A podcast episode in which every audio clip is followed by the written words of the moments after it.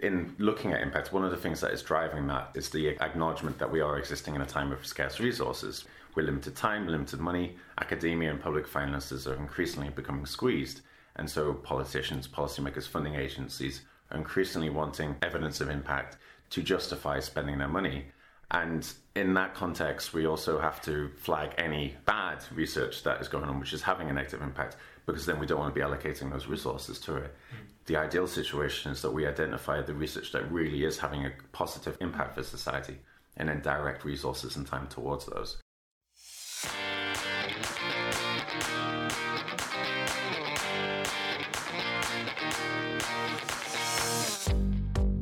To Advancing Sustainable Solutions, the IIIEE podcast. We are the International Institute for Industrial and Environmental Economics at Lund University, and this episode will be hosted by Sophie Sandin and Stephen Curtis.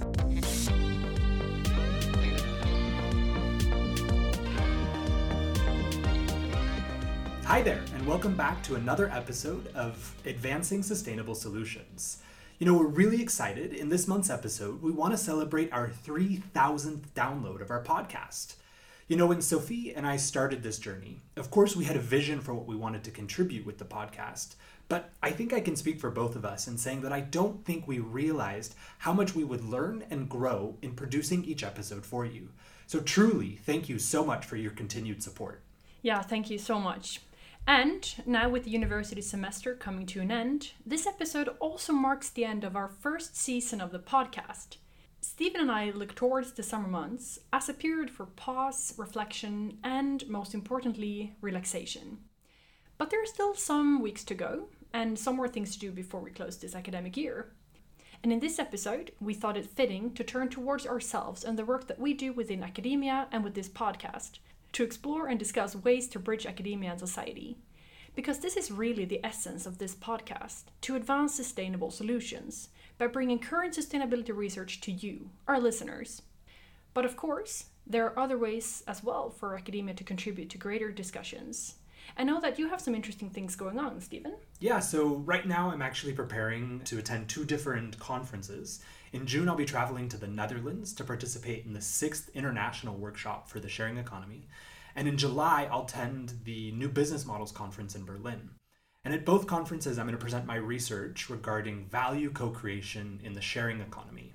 Uh, what I mean by this is instead of traditional business models, where value is largely created by the business for a consumer, uh, in the sharing economy, we see that uh, happening a little bit differently, where value is created by the business, but together with somebody that owns a good and somebody that wants to use it through sharing. And this is what I mean by the process of value co creation that there are multiple actors that are engaging in key activities um, to create value for everybody involved. This is something that we discussed in our most recent episode on uh, sharing scooters and sustainability. And of course, I will travel by ground transportation to both of these conferences and offset my CO2 emissions in doing so. And Stephen and I will also once again prepare for a course we teach together here at the IIIEE. It's in our master's program called Environmental Management and Policy, and the course we teach is called Environmental Science and the Anthropocene, where we discuss ecological concepts in relation to the impact we humans have on our Earth. In this way, we can say that academia seeks to make a positive impact in three ways through the research that we conduct and publish in academic journals, through the presentations and contributions that we make to the academic community at conferences, and also through education. And certainly, academia can be criticized for being closed and isolated from the real world. You may have heard the figure of speech ivory tower to designate an environment of intellectual pursuit disconnected from the practical concerns of everyday life. Academia is increasingly criticized for its privatization and commercialization of knowledge, withdrawn from real world application. So, in so many ways, our ambition with this podcast is to ensure that the research that we conduct here at the IIIEE is not locked up in academic journals, making it inaccessible to you or anyone outside of academia. Even more, we want to make our research meaningful and tangible for you, our listeners, that don't have the time or the ambition to read an overly wordy academic text. So, in celebrating 3,000 downloads, as well as the end of the first season of the podcast, We wanted to pause and reflect on the impact we want to make with our podcast, especially with the growing call for academia to do more to increase research impact. In this episode, we will reflect on conversations ongoing here at the IIIEE among staff, students, and alumni regarding the impact of our research in society.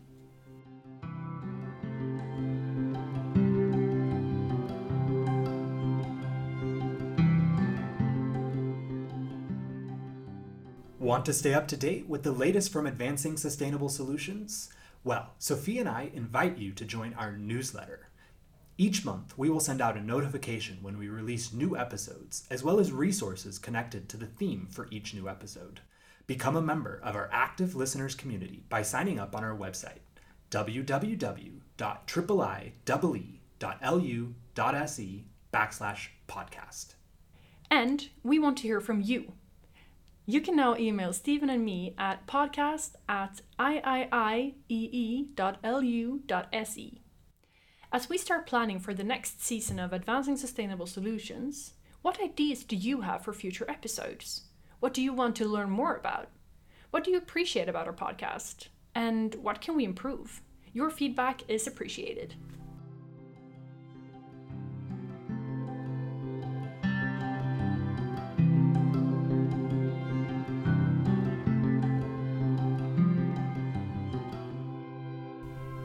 In 2018, at the IIIEE, we employed 47 full time staff, including researchers, postdocs, PhD students, and administrative staff. We taught 138 master's students and published 56 peer reviewed articles. We had an annual turnover of 43.9 million Swedish crowns, which is equivalent to about 4 million euros or 4.6 million US dollars. But the IIIEE is just a small institute part of Lund University, if we move up a level, Lund University employed more than 6,600 full time staff and educated more than 26,500 full time students. The total revenue for Lund University was 8.245 billion Swedish crowns. That is approximately 76.6 million euros or 85.5 million US dollars. So you can see how quite quickly this scales up.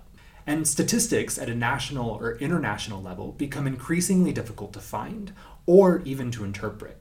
But for example, in 2014, if we only are looking at Sweden, the total investment in research and development totaled 40 billion Swedish kroner, which is equivalent to 3.7 billion euro or 4.1 billion US dollars.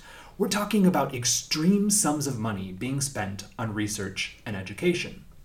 Now, it's not to say that these numbers are important or anything that we think you should remember. We simply want to demonstrate that in how we think about research impact, it's largely assessed through very quantitative numbers. But these metrics don't say anything about the quality of our research or academia's impact in a, in a broader societal context. Nonetheless, there's huge sums of money that are being spent in facilitating research and education globally. So, where does this money come from? At our institute, our research is conducted as part of projects, which are funded by external authorities. Often, decisions on which projects that are funded are connected to political and societal goals and targets. The funding agencies can be Swedish authorities or the European Union, or come from partnerships and collaboration with private and public actors. Altogether, this means that the funding received for research is forming part of something larger, some overarching missions or visions about what the research should contribute to, which often are political in nature. Indeed, national and international actors set goals for research and development, often associated with large research programs. So, for example, you may have heard about the program Horizon 2020. This is the largest EU innovation and research program ever to date. This program allocates almost 80 billion euros over a seven year period for research and innovation, intended to contribute to smart, sustainable, and inclusive growth and jobs. Notice how there's an emphasis on economic growth and employment. But how do we know that research really yields the promised or anticipated outcomes associated with these lofty societal goals? Yeah, so this is where research evaluation comes in. And we want to start with saying that research evaluation is tricky, as all kinds of uh, evaluations are. Now, think about it. In an evaluation, you need to decide which questions you want to answer, which sounds easier than it is. Take a research project, for example. Research has been conducted for, say, three years, and now you want to know how it all worked out. Which question do you ask? Stephen, if you were to evaluate a research project carried out in, say, the sharing economy which you are working in, Mm-hmm. which question would you ask? Um, yeah, I, I don't know. I guess I'd have to first ask myself, what do I want to evaluate? Yeah.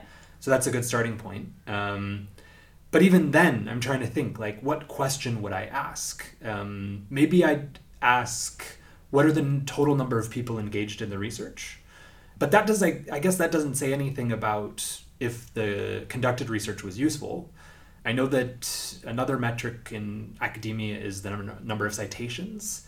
But I mean, this is something that I struggle with. That doesn't really say anything about the quality of research or whether the research was useful in any applied sense. I, I guess it's it's really tough to answer that question. Yeah, exactly.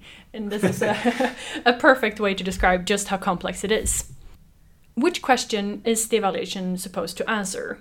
Many research evaluation turn to assessing, for example, research quality. Was the research of high quality? But then, how do you measure quality? Other evaluations, they may look at the processes and the administration behind the research projects. Did it encourage collaboration or facilitate knowledge dissemination? Then, whom do you ask to know? Other evaluations look at goal attainment. Has the goals that were set up for the research been fulfilled? Then comes the question of whether these goals actually tell something about the success of the project or the research. Are goals that were formulated years ago still relevant? And then there is, of course, the question of research impact. Which are the actual impact from the research on actors in society? And you know what I'm going to say already. How do we measure impact? All of these are valid questions to evaluate, but all of them come with new issues to address. Yeah, okay, so I certainly see how evaluation can be a bit tricky. So, Sophie, being in the field, so what do we do when we finally have settled on the question that we have for our evaluation? Yeah, then comes the need to decide how we want to go about to answering the question. Which method should we use, and who do we need to involve? In evaluation theory, there are many different methods to choose from, both qualitative, where you use, for example, interviews and case studies and so on to gain information about how something has worked out.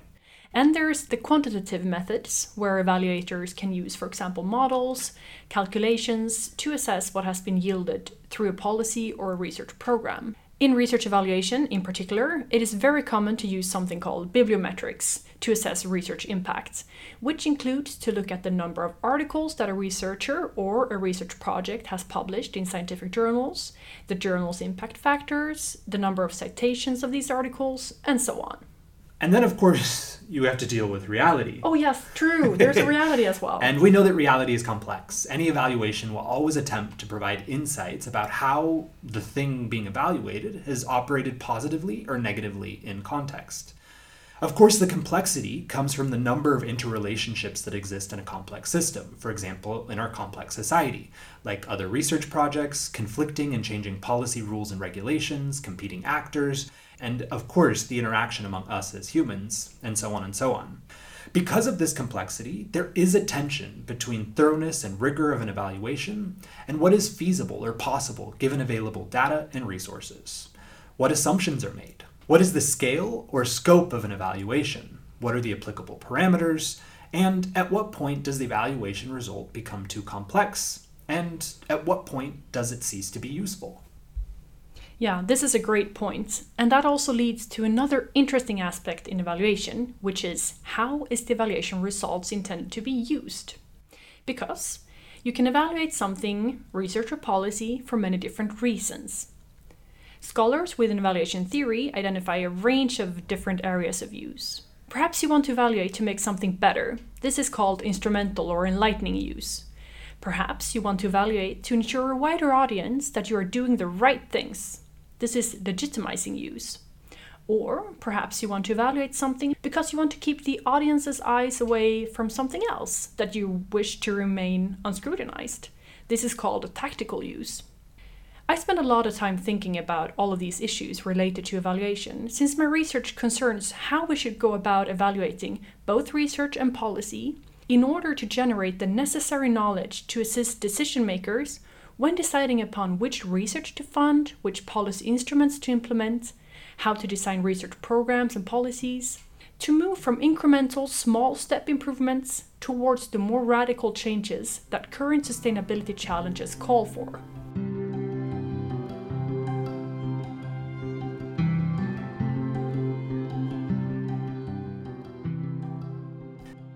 I'm really glad that we're discussing evaluation in this episode. In particular, I think just as a PhD student at the Institute, sometimes I lose sight of how big and massive academia is as an institution.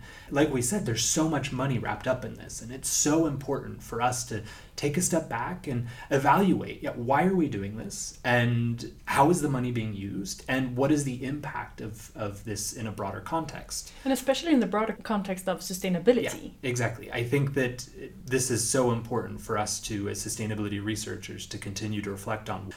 And of course, Lund University and many other universities around the world seek to use a range of different methods to assess impact. So, for example, Sophie mentioned bibliometrics to assess the impact that research is having. So, bibliometrics is quite a quantitative way to assess impact, as well as other metrics such as the number of PhD students or master students or uh, turnover or research funding and so on and so on. But notice these are a lot of numbers. They're quite quantitative measurements to infer the impact of research money, number of students, number of publications. But what is the impact of this? And how do we say anything about the quality of publications, education, or research?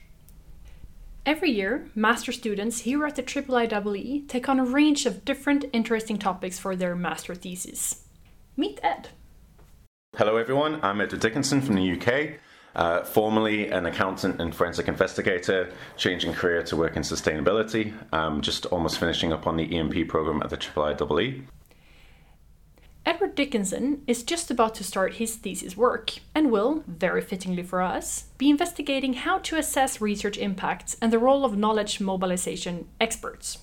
That is, specific people with the task or expertise to disseminate research beyond academia. We sat down with Ed to discuss research evaluation in general and how academia can become even better at increasing its impact in society. So, maybe that's a good first question, Ed. Um, why is it important for us to consider research impact from an academic perspective? Well, I think you've got so many kind of pressing sustainability problems whereby we have very limited time in order to implement them and academia and research is the kind of the sector which is generating a lot of these solutions and so I think it's in all of our interest to make sure that these solutions are implemented as widely and quickly as possible. But the fact is, we need to establish how that is done and how that knowledge is communicated. Ultimately, that gives you a, a sense of accountability and transparency and understanding where knowledge is going. But I imagine that's the hardest thing to do, right? To actually oh. formulate how do you evaluate research impact? Massively. To be honest, I think that challenge was so daunting for a lot of time that um, academia didn't really engage with the issue because it is so difficult.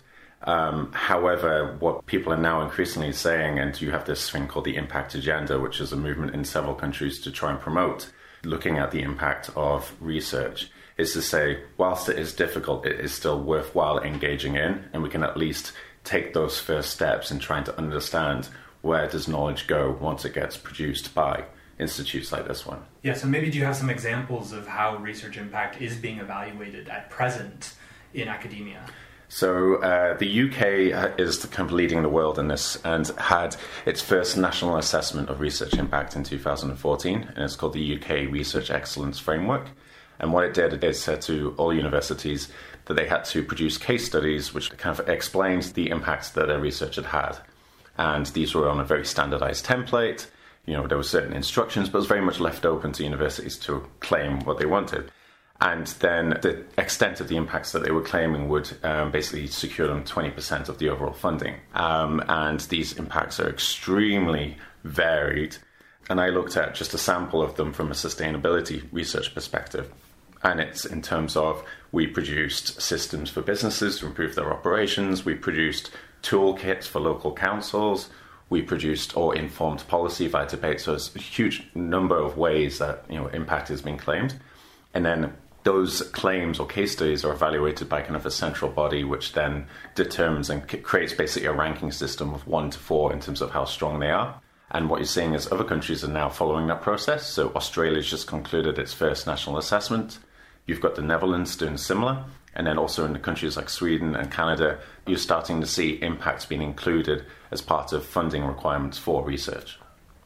Okay, so now there's a focus on research impact, but what are the metrics that are used then to actually evaluate that? I mean, one is, of course, dissemination. Yep. What's the reach of one's research? But are there metrics that are also looking at the quality of engagement or the usefulness of the of research in an, in an applied sense in society? How Yeah. how is that then looked upon?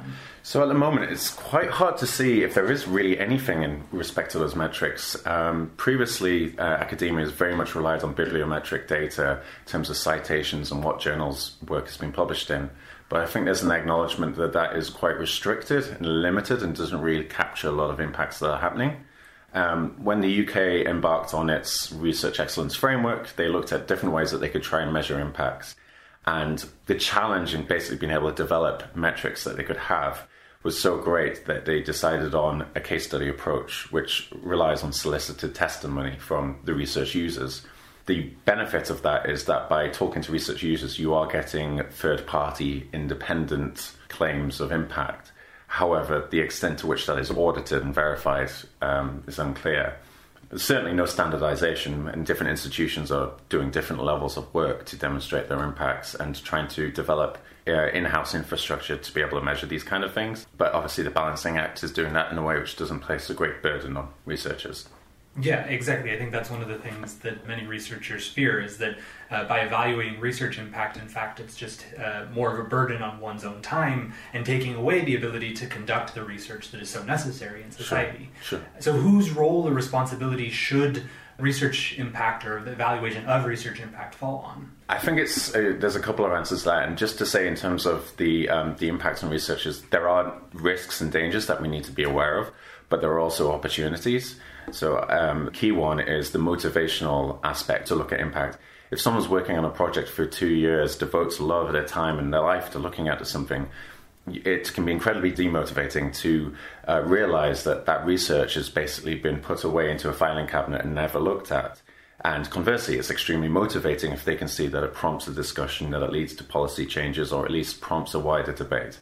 So I think by understanding impact and trying to really measure it and report it, it can actually be a fantastic tool for motivating researchers. But yes, there are dangers in terms of the burden that you place upon researchers.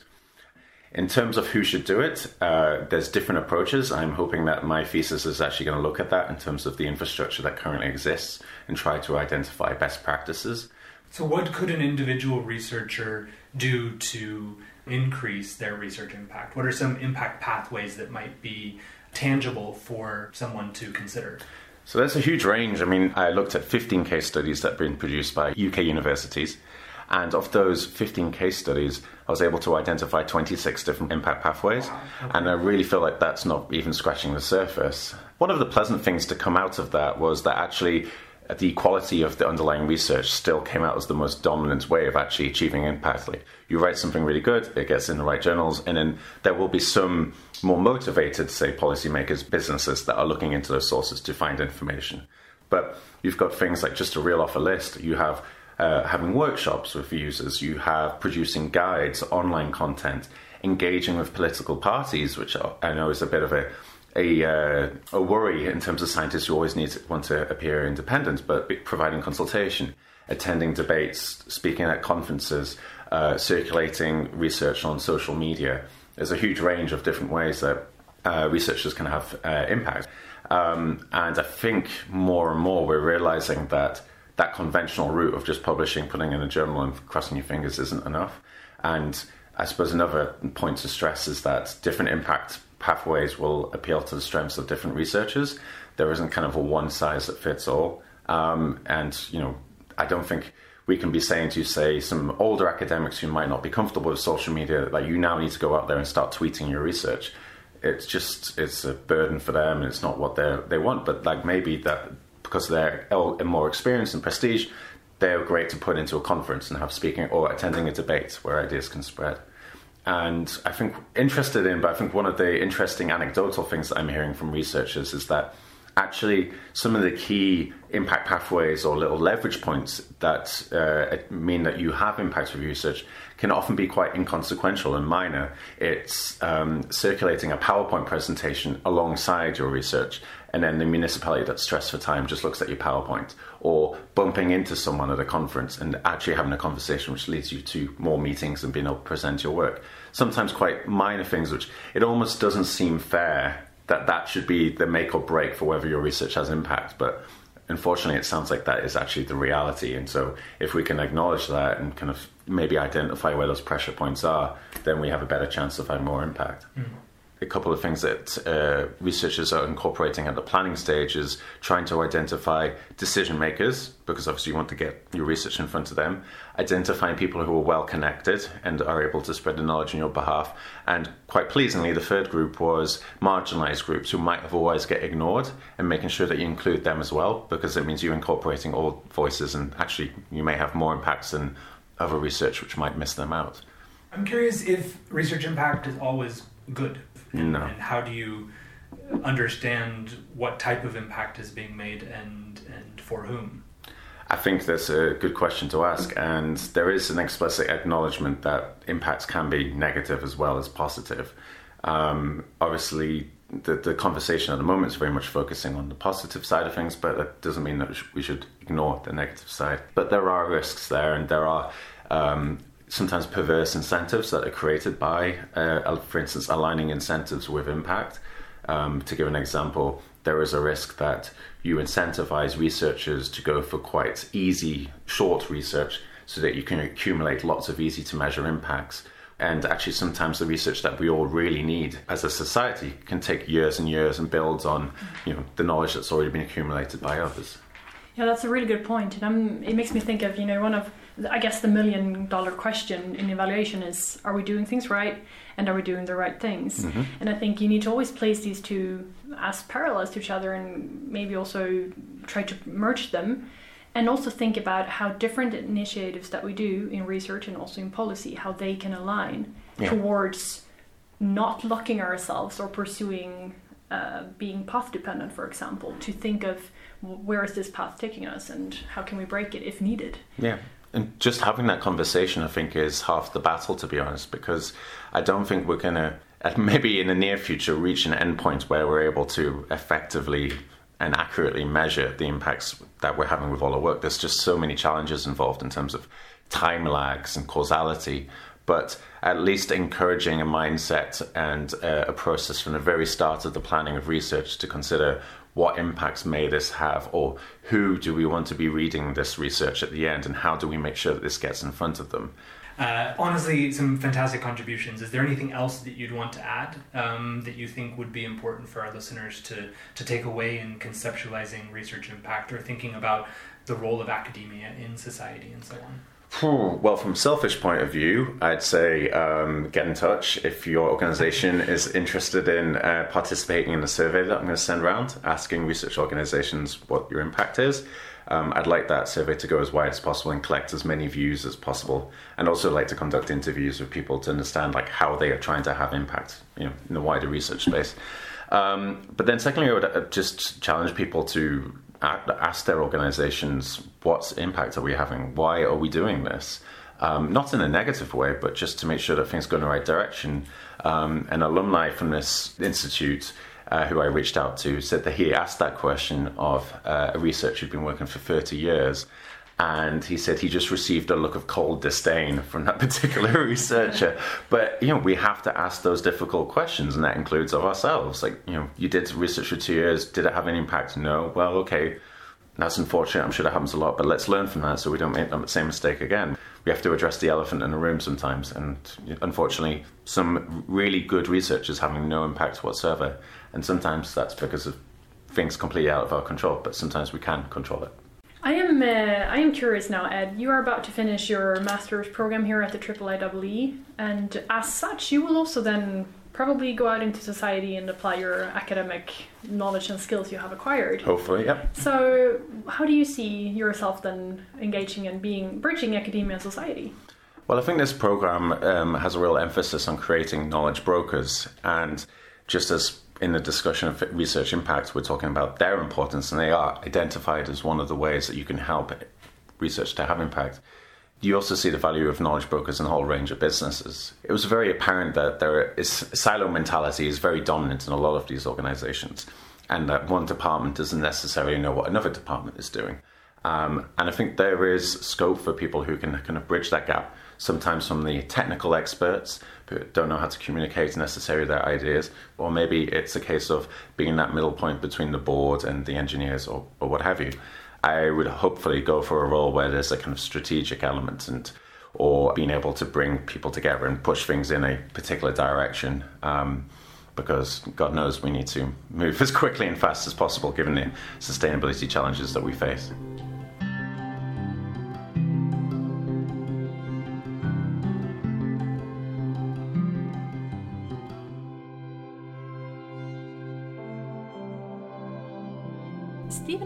Been discussing with Ed over the course of weeks and months to support him in his thesis research. We are excited to follow his progress. As he mentioned, if you're interested in taking part in his research, you can visit our website www.iiiee.lu.se backslash podcast and sign up for our newsletter. We will provide information about how to participate in the coming weeks. And once again, thanks to Ed for sitting down with us. Yes, and Ed will be joining our ever growing group of IIIEE alumni, master students who've graduated from our master's program and are now working in the field of sustainability all around the world. Last week, we hosted the biannual IIIEE Alumni Conference, a two day event where our alumni returned to the Institute to meet, reminisce, network, and most importantly, bridge academia and society. Throughout our work with the podcast and in discussions with staff, students, and alumni from the IIIEE, we see there is a need for academia to continue to strive to find new impact pathways for our research. Earlier this spring, I attended a research impact workshop hosted by Mark Reed of the UK. The first thing he asked us as participants to think on is why do we conduct research? For me, especially researching sustainability related issues, I see my research as very normative, challenging existing societal practices and institutions, in particular surrounding consumption. Next, we were asked to define research impact. What does research impact mean to us? Beyond the number of downloads or citations, impact is the good that researchers do in the world. Some examples of impact include social, environmental, economic, cultural, behavioral, emotional, processual, etc., etc. Then he posed the hardest question yet How do you evaluate impact? And what were his suggestions? He had some specific suggestions. Of course, impact can be measured by reach, the number of people engaging with research outputs. But this doesn't say anything about how the research is used by those engaging with the research results. So one might also evaluate the significance of the research. How is the research used, and what impact did it have on those that engaged with it? We celebrate the reach of the podcast with more than 3,000 downloads. But we would love to hear from you about the significance of the podcast in your life. Have you thought differently about buying gifts for holidays and birthdays? Have you thought twice before flying for a vacation? Or maybe you have a greater understanding about experimentation in cities or the circular economy. Feel free to get in touch with us. You can now email us at podcast.iiiee.lu.se or engage with us on any of our social media channels. Finally, you can now join our newsletter and be a member of our active listeners community. Now, we wanted to take just a moment in our final episode this season to reflect on the significance of the podcast for us, as well as the IIIEE. I think the podcast is starting conversations at our department about how we communicate our research. Individual researchers, projects, and the Institute are working more with disseminating research and evaluating the impact we're having. Personally, I have to say that I'm really proud and happy of the podcast thus far. I think it's important that the IIIEE is taking a step towards increasing the accessibility and visibility of our research, in particular through the podcast. And I appreciate their continued support through this process. There's so much good sustainability research going on in the world, not only here within these walls at the IIIEE, but in academia worldwide. So we need to continue to actively seek to engage with sustainability research, use it, and act upon it in our everyday lives. Yes, because research impact does not happen all on its own. We, you who listen, and I are all key players when it comes to staying up to date, to be curious, to challenge current ways of doing things, to agree and disagree, to join the discussions, to initiate discussions in our communities, offices, sports clubs, what have you. As part of the academic sphere, we are addressing the sustainability problems that we are facing today. Each person from his or her specific perspective, but without you, without research impact, we become far removed from the target. Now, this is the point where I get all emotional at the end of the episode, at the end of the season. I uh, I want to thank Sophie so much for being my partner in crime. I want to thank thank Stephen. it's really been so much fun with you, Sophie, in uh, in creating these podcast episodes for everybody, uh, and I'm really excited to continue making them with you next season. Likewise, Stephen. I find this really meaningful. We would like to thank the IIIEE for their support. And also a special thanks to our colleagues Marianne, Per, Lena, and Peter, and of course to all of our fantastic colleagues that have engaged with us throughout the season. And of course, we should thank you, our listeners, for your support and engagement in our first season of the podcast. We look forward to bringing you new episodes starting in September. So until then, we want to wish all of you, our listeners, a happy summer. Yeah, I agree. And we really hope that the podcast continues to inspire you throughout the summer to advance sustainable solutions in your own life. So, with that, Sophie and I sign off for this season. Thanks so much for joining us. Thank you. Bye bye. Bye bye.